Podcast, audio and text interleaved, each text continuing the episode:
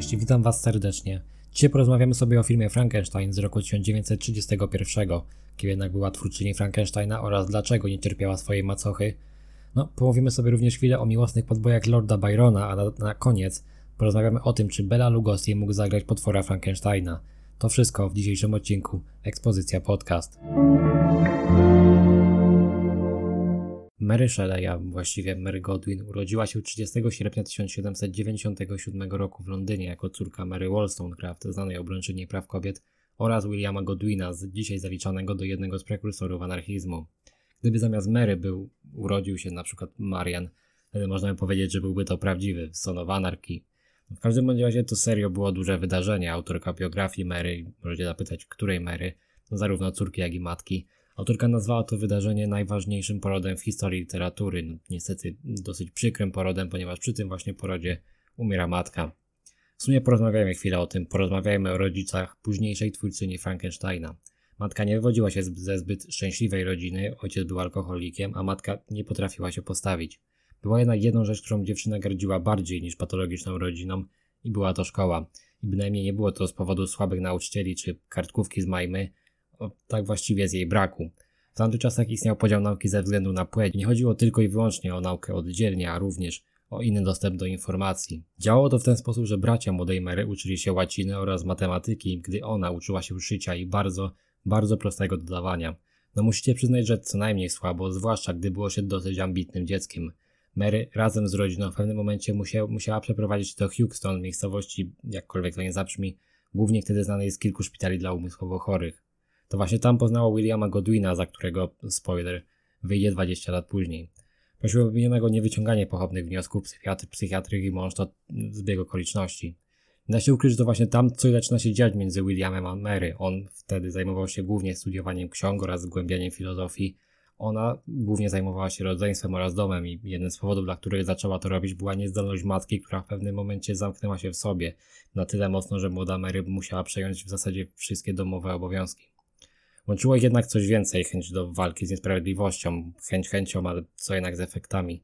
No, zakładam, że wola walki tam była, ale był jeden duży problem. Kobiety za nic w świecie absolutnie nie mogły wtedy stawać do debaty publicznej, i to nawet w mniejszych rolach, nie mówiąc już o stawaniu na czele. W roku 1785 26-letnia Mary uznała, że no hej, no w sumie może bym coś napisała. No i tak się jej ten pomysł spodobał, że machnęła 162-stronicowe myśli o wykształceniu córek dosyć przełomowe dzieło, za które autorka dostała 10 funtów sterlingów. Na dzisiejsze to byłoby około 1,5 tysiąca funtów, czyli mniej więcej 7 tysięcy złotych. No w każdym razie mało, ale autorka nie podłamała się swoimi zarobkami i parę lat później wydała wołanie o prawa kobiety. W tym pisała m.in. o wykształceniu kobiet, które powinno równać się wykształceniu mężczyzn oraz dopuszczeniu kobiet do zawodów wcześniej zarezerwowanych dla mężczyzn. Dla ciekawskich wiecie, jakie to były zawody? Górnik, murarz, znaczy, jasne, no te też, ale wtedy kobiety często nie były dopuszczane na przykład do handlu. Rozważania te napisane, przypominam, w XVIII wieku wyprzedzały epokę. Dlaczego? Między innymi taki gość może kojarzyć jak Napoleon. Wiele lat później równość kobiet nazwie szaleństwem, a nawet Winston Churchill nie będzie fanem tego pomysłu.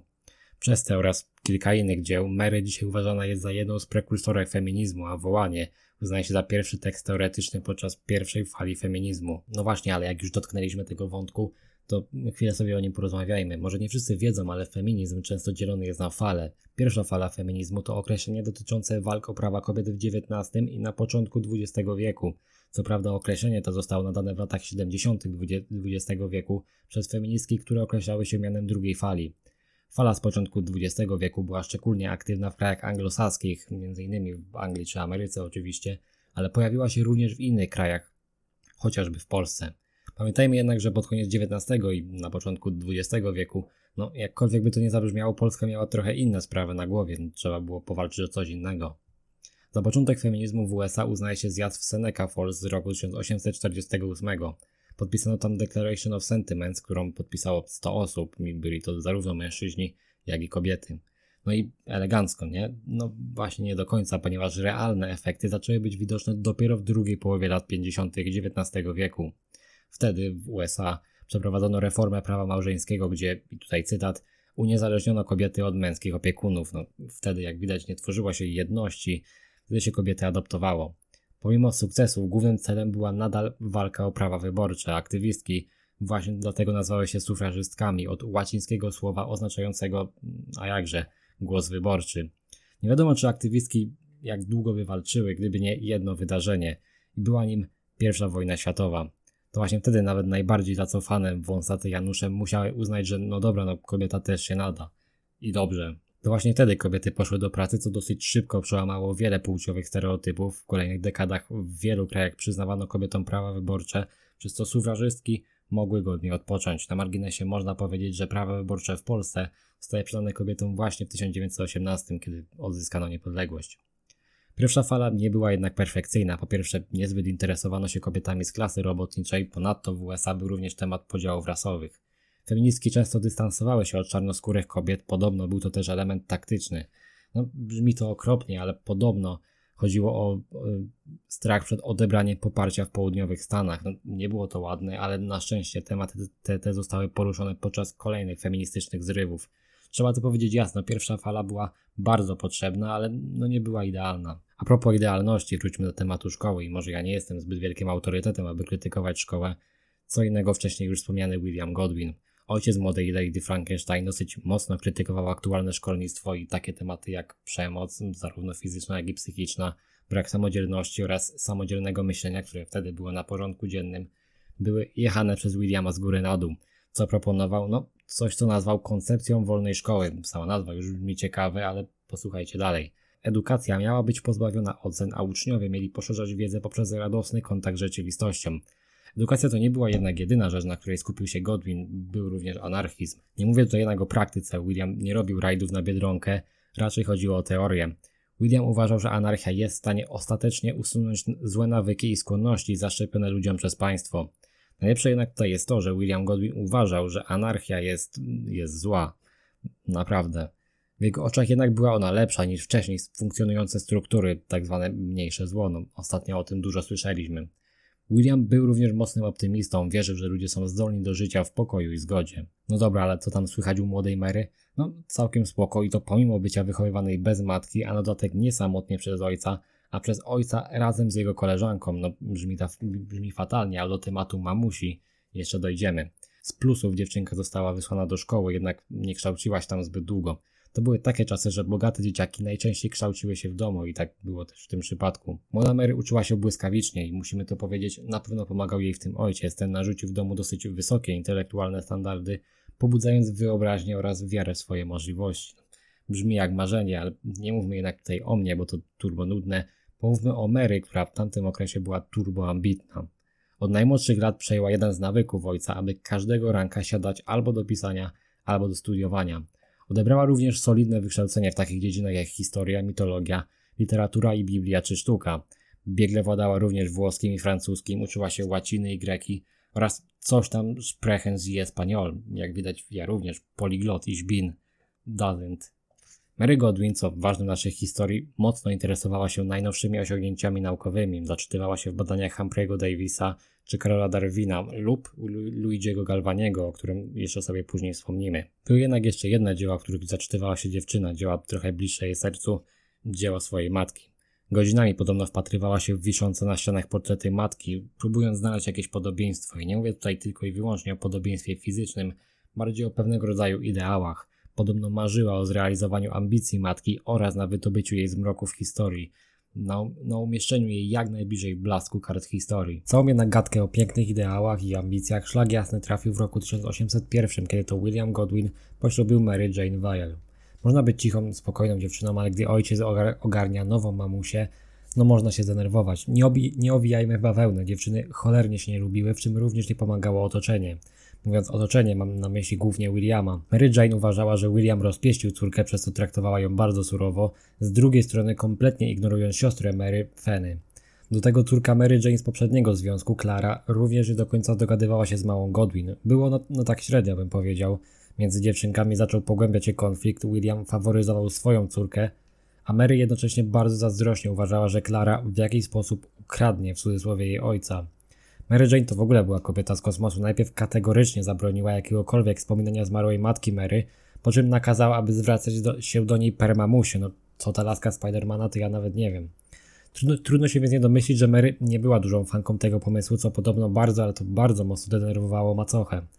Istna gra o tron albo ewentualnie brazylijska telenowela. Skutki ciągłych kłótni i nerwów były jednak dla Mary o wiele gorsze niż ciągłe oglądanie tasiemców. Na jej dłoniach pojawiła się egzema, czyli taka ostra, przewlekła choroba skóry. Trudno się więc nie dziwić, że gdy tylko w 1811 dziewczyna dostała możliwość wyjazdu do Szkocji, długo się nie zastanawiała.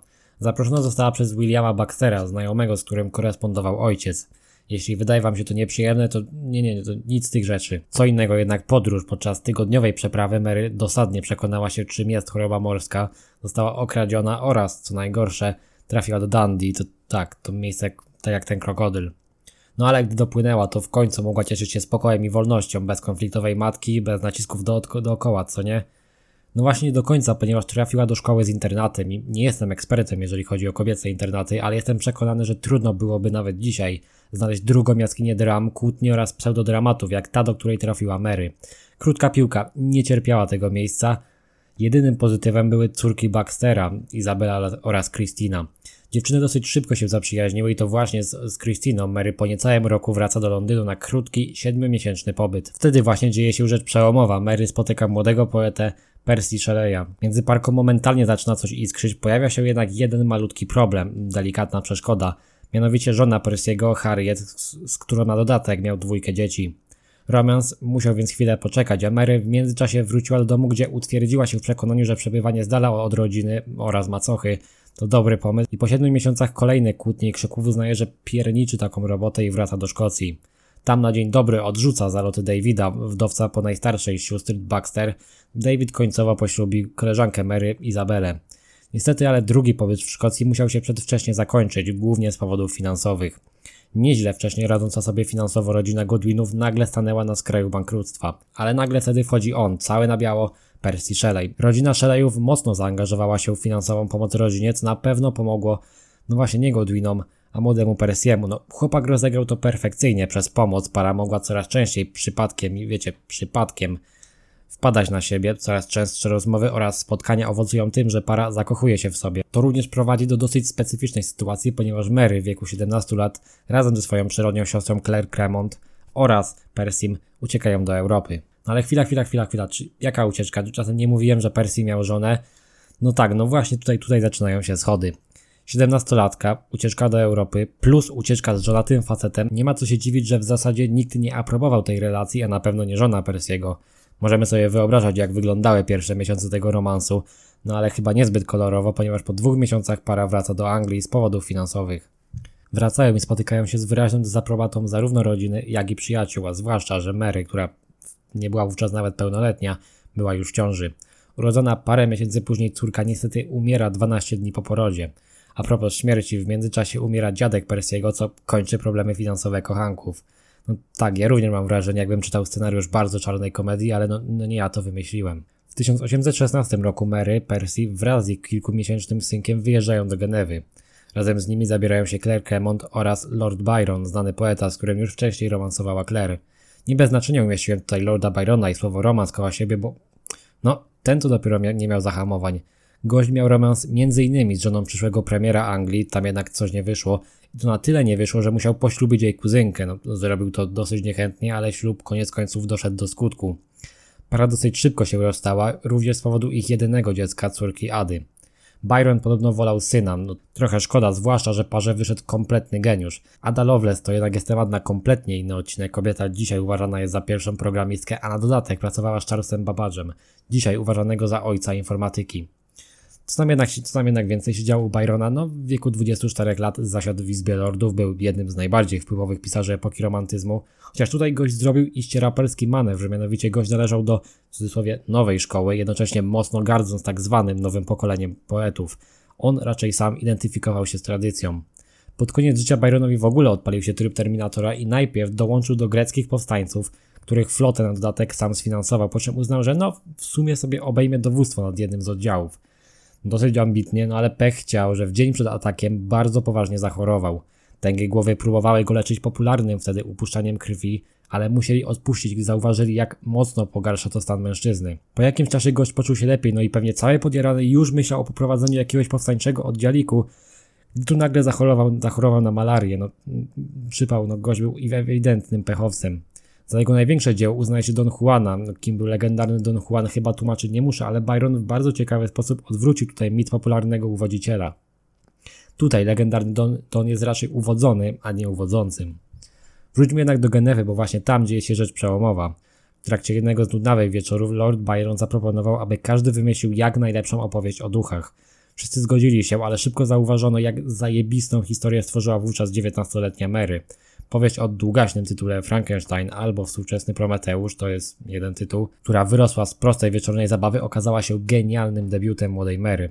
Wydana kilka lat później powieść spotkała się z ciepłym przyjęciem, aż do momentu, kiedy dowiedziano się, że powieść napisała kobieta. Wtedy wielu uznało, że no jednak gówno. Nie no, żartuję, nie było aż tak fatalnie, zwłaszcza jak przypomnimy sobie, jak ogromny wpływ miała ta historia. Mary przez przypadek stała się czołową twórczynią powieści gotyckiej oraz prekursorką gatunku science fiction. Oprócz Frankensteina, Mary napisała również m.in. powieść Matylda, tak, taki sam tytuł jak ta piosenka Dawida Podsiadło. Matylda, która opowiadała o kaziroczej relacji ojca z córką, no dosyć hardkorowo, nie ma co się dziwić, że powieść została wydana wiele lat później z obawy przed skandalem. A propos skandalu, na pewno skandaliczny był dla Mary rok 1816. Po pierwsze to w tym roku wracają z zajebistej wakacji, po drugie niedługo po powrocie rodzona siostra Mary, Fanny, popełnia samobójstwo.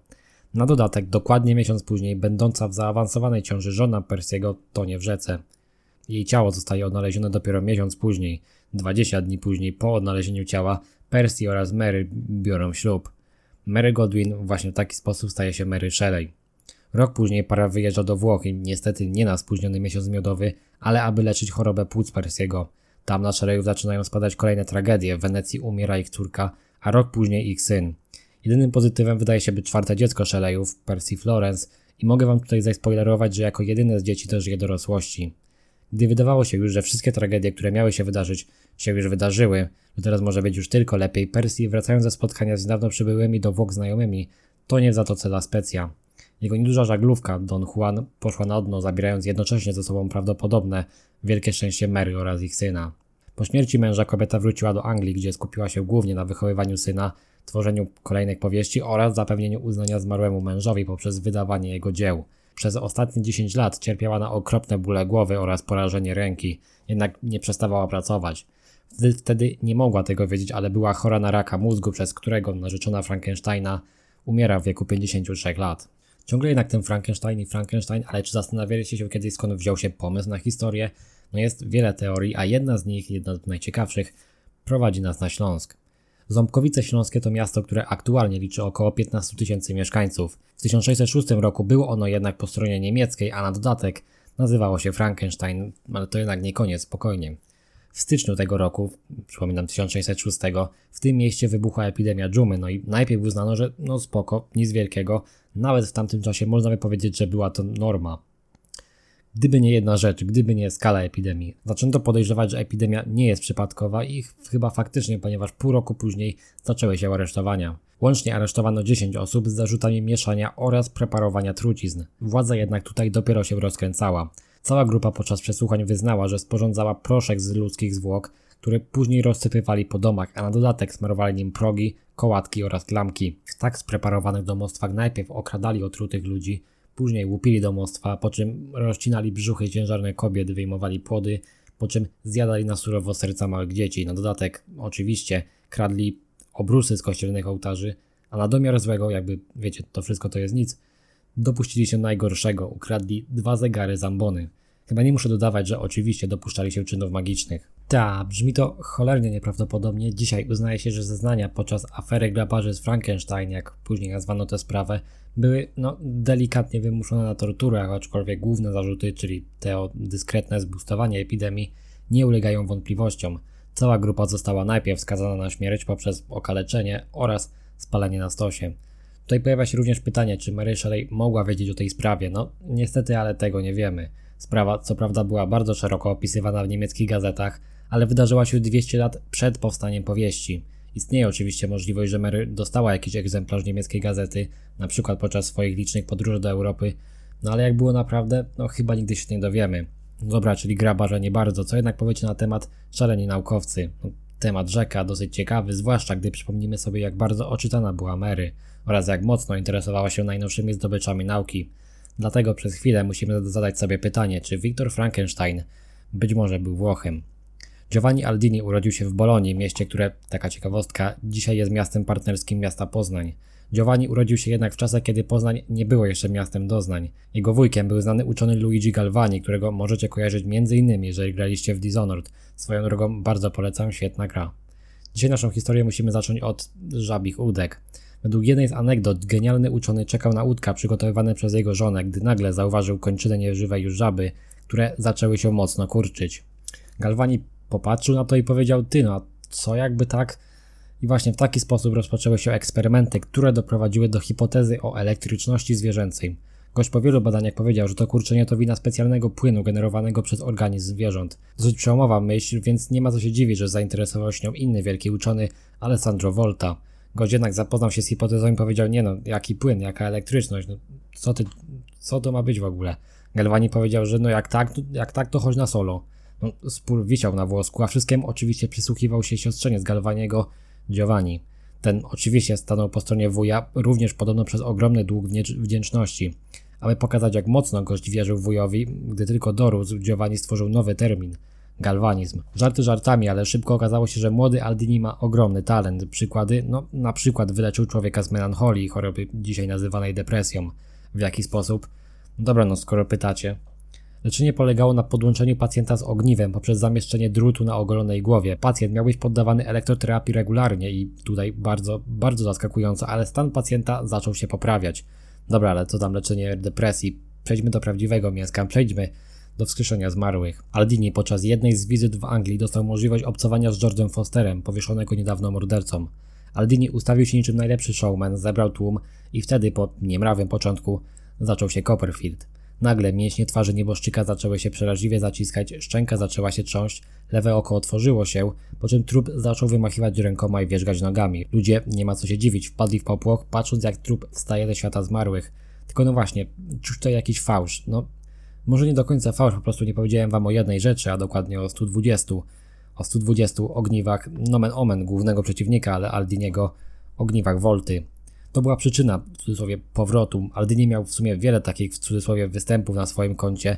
Najgorsze jednak w tym przypadku był, była sama sprawa, był sam truposz. Niedługo po śmierci wyszło na jaw, że był niewinny. Jego żona była chora psychicznie, niedługo potem popełniła razem z dzieckiem samobójstwo. Oczywiście ludzie dostali show, no ale no, to wydarzenie można traktować dzisiaj jako dosyć aktualną metaforę. Dobra, więc no, może tą sprawą interesowała się Mary? Szczerze wątpię, co innego jednak naszym kolejnym człowiekiem, kolejnym naukowcem, ponieważ Johann Konrad Dieper był kompletnym szaleńcem. Zacznijmy może od tego, że gość urodził się w zamku i to już może coś sugerować, ale na, na dodatek w zamku o nazwie Frankenstein. Tak, istnieje taki zamek i do dziś możemy go zwiedzać na terenie Niemiec. To znaczy, no, teraz może być problematycznie, ale co najważniejsze, istnieje. Dipper, którego podobno, Dipper, którego podobno również nazywano Konrad Frankenstein, kochał alchemię, plus był zafascynowany życiem wiecznym. Przypomina coś? Coś dzwoni? Gość założył laboratorium do przeprowadzania eksperymentów, podobno używał pociętek na kawałki zwierząt oraz ludzkich trupów, które gotował w takich wielkich słojach. To już brzmi dziwnie, więc gdy tylko mieszkańcy dowiedzieli się, co naukowiec robił w swoich czterech ścianach, wypierniczyli go na zbyty pysk z zamku. Jest tylko jeden problem, no nie ma na to żadnych dowodów. Podobnie jak ze sprawą ze Śląska, nie do końca wiadomo, co wydarzyło się naprawdę, a co dopisano sobie później. Nie istnieją żadne dowody nawet na wypędzenie gościa z zamku. No trochę słabo, ale co wiemy na pewno? No na pewno gość był genialnym dzieckiem, był też kompletnie popaprany. Gość prowadził przygodowe, dosyć awanturnicze życie, krytykując jakiekolwiek, nawet najmniejsze ograniczenie wolności. Nawet raz został wtrącony do więzienia za herezję. Stworzył również olej dipela, który dawniej używano do odstraszania zwierząt oraz owadów. Odstraszył również chyba nim sobie jakiekolwiek szare komórki, najpierw myśląc, że stworzył eliksir życia, po czym, po czym pisząc dokument, w którym pisał, że na 100% i nie ulega to żadnym wątpliwościom, dożyje 135 lat. To miał być pewniaczek, no ale Johann umarł rok później. Tutaj punktów stycznych z naszą historią jest bardzo, bardzo dużo. Zamek Frankenstein, alchemia, szalony naukowiec, życie wieczne. Tak jak już mówiłem, nie możemy mieć pewności, ale coś za dużo rzeczy się zgadza, nie macie wrażenia? Dobra, ale pogadajmy o wrażeniach na temat filmu, no w końcu. Wydany w 31 horror to prawdziwie kultowe dzieło i nie przesadzam mówiąc horror, bo to właśnie przez ten film w Anglii wprowadzono kategorię H, czyli horrific. Od czasu Frankensteina kategoria obejmowała wszystkie filmy z potworami, dozwolone od lat 16. Reżyserem został James Whale, człowiek urodzony w bardzo biednej rodzinie, na dodatek mieszkającej w górniczym miasteczku. Na domiar złego człowiek ten zaciągnął się do armii podczas I wojny światowej, gdzie walczył na froncie, aż do momentu schwytania przez Niemców, kiedy to, kiedy to został osadzony w obozie jenieckim. Oprócz Frankensteina stworzył takie filmy jak Niewidzialny Człowiek, Statek Komediantów czy sequel Frankensteina zatytułowany Narzeczona Frankensteina, który dzisiaj uważany jest za jeden z lepszych sequeli w ogóle. Wracając jednak do tematu dzisiejszego odcinka, produkcja, to też trzeba przyznać, dosyć godnie się postarzała. Oczywiście, ten film ma prawie 90 lat, trochę od tego czasu się zmieniło, ale nie jest to jedna z tych produkcji, przy których będziemy zgrzytać zębami, zwłaszcza przez genialne kreacje aktorskie, głównie naszego potwora.